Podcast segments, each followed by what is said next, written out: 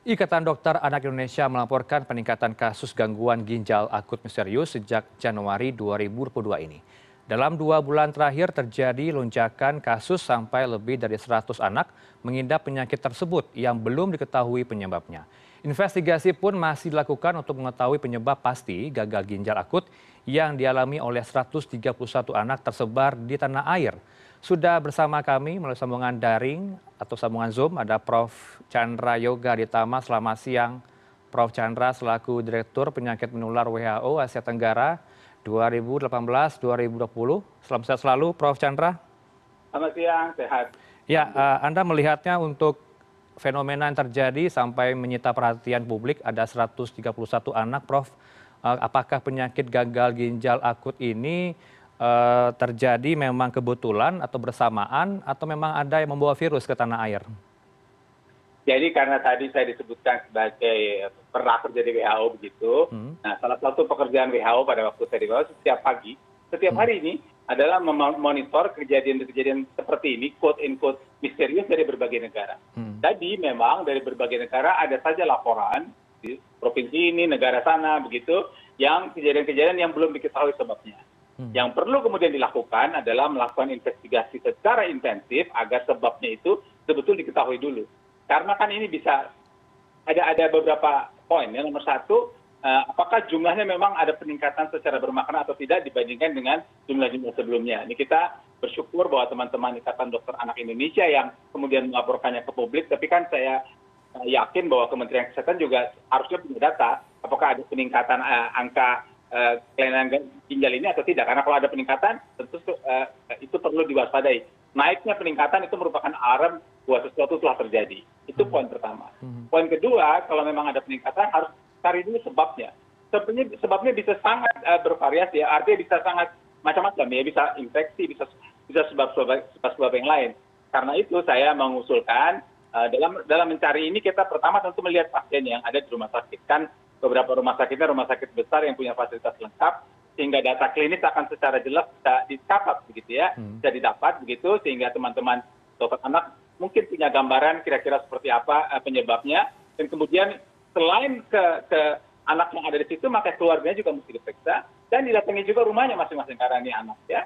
Ya, di rumah itu dicek apakah ada orang lain yang dengan gejala serupa, apakah ada perilaku tertentu yang berhubungan dengan gejala itu, apakah ada di lingkungan anak-anak itu yang berhubungan dengan gejala itu. Dengan analisa mendalam seperti ini, biasanya dalam hitungan beberapa hari, kalau ada kejadian ini di berbagai negara, akan ketemu data awal, atau kemungkinan awal, oh ini arahnya ke arah sana. Gitu. Nah, kalau sudah ada arahnya ke arah sana, baru langkah berikutnya dilakukan, sambil kemudian dipertimbangkan. Kalau ini penyakit menular nanti misalnya, maka di dalam aturan internasional yang namanya International Health Regulation, maka International Health Regulation Focal Point di Indonesia dapat mempertimbangkan untuk men-share informasi ini ke WHO, agar WHO kemudian melihat mungkin ikut berpartisipasi atau bagaimana mendukung Indonesia. Itu tahap yang berikutnya. Dan tahap yang berikutnya lagi, kemudian bisa dipertimbangkan apakah sesuatu yang misterius ini masuk dalam yang setiap bulan dilaporkan WHO sebagai DON, atau Disease Outbreak News. Jadi itu kira-kira tahapnya, sambil kita cari penyebab yang pasti, dan sambil tentu saja anak-anak yang sakit ini diobati secara maksimal. Yeah. Walaupun tadi kita lihat di layar, salah satu gejalanya adalah tidak ada air seni sama sekali, itu kan gangguan ginjal yang berat. Baik, kalau Anda melihatnya, apakah orang tua harus panik ketika anaknya mengalami gejala gangguan buang air kecil, karena sebelumnya ada gejala demam, batuk, diare, pilek, dan muntah, sehingga harus ada antisipasi yang cepat dilakukan terlebih dahulu ke puskesmas, mungkin mengecek, atau bagaimana ya seharusnya yang harus dilakukan oleh orang tua jika didiagnosa sebagai gagal ginjal?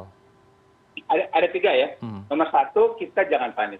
Ada informasi apapun saat ini, informasi kesehatan menyebar luas. Tadinya mungkin orang tidak terlalu memperhatikan informasi kesehatan, tapi karena ada COVID, kalau ada informasi kesehatan langsung disebar dan beredar di semua WhatsApp grup seperti ini. Jadi kita jangan panik, kita cari dari sumber-sumber yang benar, salah satunya CNN. Itu nomor 1.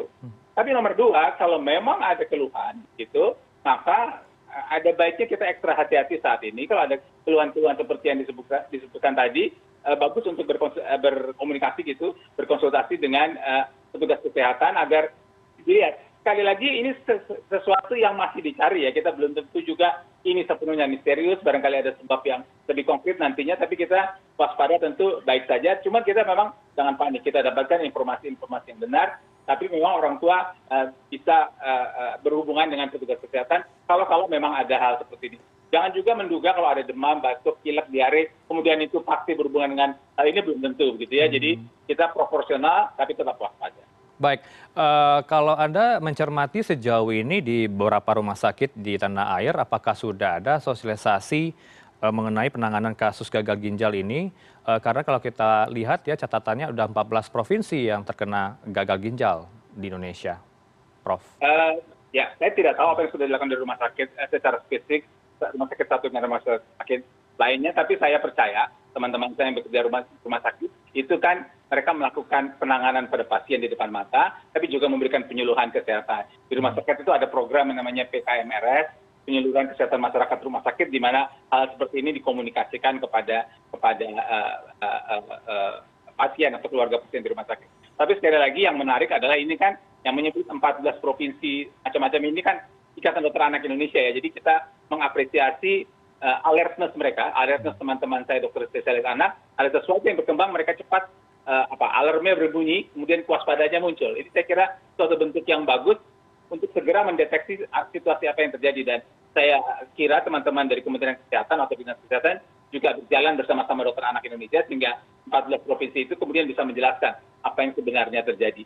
Dan selain di 14 provinsi itu, maksud saya selain di rumah sakit yang di 14 provinsi itu, kan kita rumah sakit ada ribuan, 2.000-an di Indonesia ini. Tentu Kementerian Kesehatan juga perlu mencari data di rumah sakit lain. Apakah kasus ini hanya terjadi di 14 itu atau juga ada di fasilitas kesehatan lain. Jadi data komprehensif akan sangat diperlukan. Nantinya tahap berikutnya tentu akan lebih mendalam, laboratorium dan sebagainya, analisa lingkungan dan sebagainya. Baik, kalau Anda melihatnya juga dari gagal ginjal akut misterius ini menyerang anak-anak, apakah juga ada efek dari COVID-19 ya, Prof? Apakah harusnya pembiayaan ditanggung juga oleh pemerintah nantinya jika memang ini merupakan efek dari COVID-19? Sekali lagi seperti sudah dituliskan di berita, kita mesti cari dulu sebabnya Pak ya. Ada yang mengatakan COVID-19, ada yang berhubungan dengan cerita di Gambia, begitu. Jadi ada agak terlalu banyak kemungkinan saat ini. Jadi kita belum jangan jump to conclusion penyebabnya apa. Nah, biasanya sih dalam hitungan hari kata-kata misterius ini bisa dihilangkan. Artinya paling tidak sudah ada penjelasan awal yang menjelaskan sebabnya apa.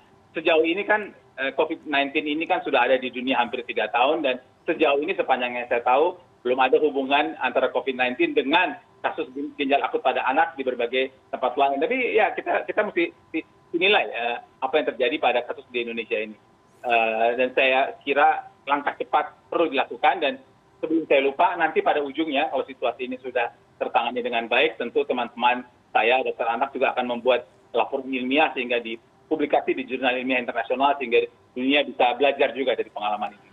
Itu yang selalu dilakukan di berbagai negara kalau ada kasus-kasus misterius seperti ini. Ya, kalau Anda katakan Anda juga menghubungi rekan Anda yang bekerja sebagai dokter anak untuk menyimpulkan dari analisa dugaan gagal ginjal akut misterius ini, tapi apa yang disampaikan ke Anda dari temuan mereka sejauh ini, Prof? Ya, kita dokter ini kan berteman satu dengan lainnya ya, jadi tentu saja saya punya teman berbagai jenis spesialisasi, jadi kemarin saya hubungi beberapa dokter anak yang senior dan mereka juga mengatakan oke, terima kasih, kita akan dalami lebih dalam apa sebenarnya yang terjadi.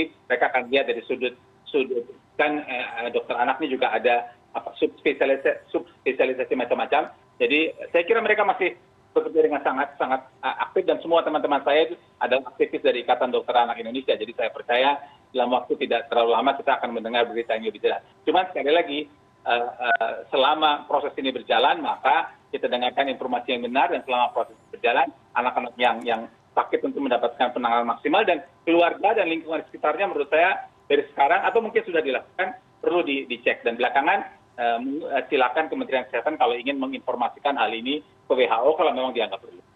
Baik, kalau saya kutip dari Dinkes yang menyatakan bahwa sejauh ini masih belum ditemukan, Prof, bakteri atau virus spesifik yang menyebabkan terjadinya gangguan ginjal akut misterius ini. Tapi kalau Anda bisa kasih gambaran ke publik apa yang harus dilakukan agar penyebaran ini tidak semakin masif di beberapa wilayah yang ada di Indonesia, Prof?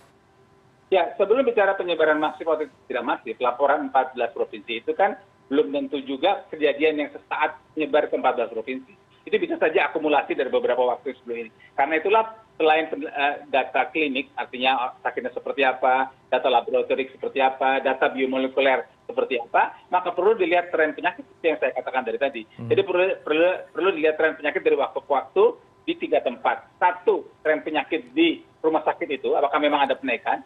2, tren penyakit di provinsi itu, di daerah itu. Dan yang ketiga juga sangat penting adalah tren penyakit di lingkungan dia. Makanya saya sangat menganjurkan tim langsung turun ke lapangan ke rumah berapa anak ini untuk lihat bagaimana situasi di rumahnya masing-masing. Supaya kita dapat gambaran komprehensif. Jadi jangan hanya yang di rumah sakit, tapi juga turun ke lapangan untuk segera bisa menjawab judul misterius ini. Mudah-mudahan bisa terjawab dalam waktu tidak terlalu lama. Soal jenis pemeriksaan apa yang dilakukan itu akan tergantung dari penyakitnya. Saya yakin teman-teman dokter anak sudah sangat menguasai dan kalau ini ada di beberapa provinsi yang barangkali memerlukan pemeriksaan laboratorium yang lebih mendalam, maka bisa dikomunikasikan dengan pusat-pusat laboratorium yang lengkap. Dan kita punya pusat laboratorium yang sangat lengkap saat ini karena bukan beruntung. Karena ada COVID, maka kelengkapan juga sangat memadai, sampel bisa dikirimkan ke pusat-pusat laboratorium yang lebih lengkap kalau diperlukan. Ya, artinya bisa disimpulkan ya dok terakhir ya, bagi orang tua tidak perlu panik, deteksi dini perlu dilakukan dan juga tentunya prokes diperketat ya, layaknya COVID-19. Begitu ya Prof. Chandra? Ya, soal kita perlu panik itu benar, soal kita alert, kita waspada kalau ada keluhan, baiknya berkonsultasi ke kesehatan itu benar. Kalau soal prokes COVID-19, tentu kita memang saat ini masih pandemi, walaupun kasus sudah melandai, kita tetap harus jaga. Mudah-mudahan betul-betul pandemi ini bisa segera membaik dalam waktu tidak terlalu lama lagi. Baik, terima kasih atas analisa Anda dan masukan Anda bagi publik. Tentunya ini menjadi perhatian di tanah air karena sudah ada 131 anak yang diduga gagal ginjal akut misterius. Terima kasih Prof. Chandra Yoga Aditama, Direktur Penyakit Menular WHO Asia Tenggara 2018-2020. Selamat siang, Assalamualaikum. Waalaikumsalam, terima kasih.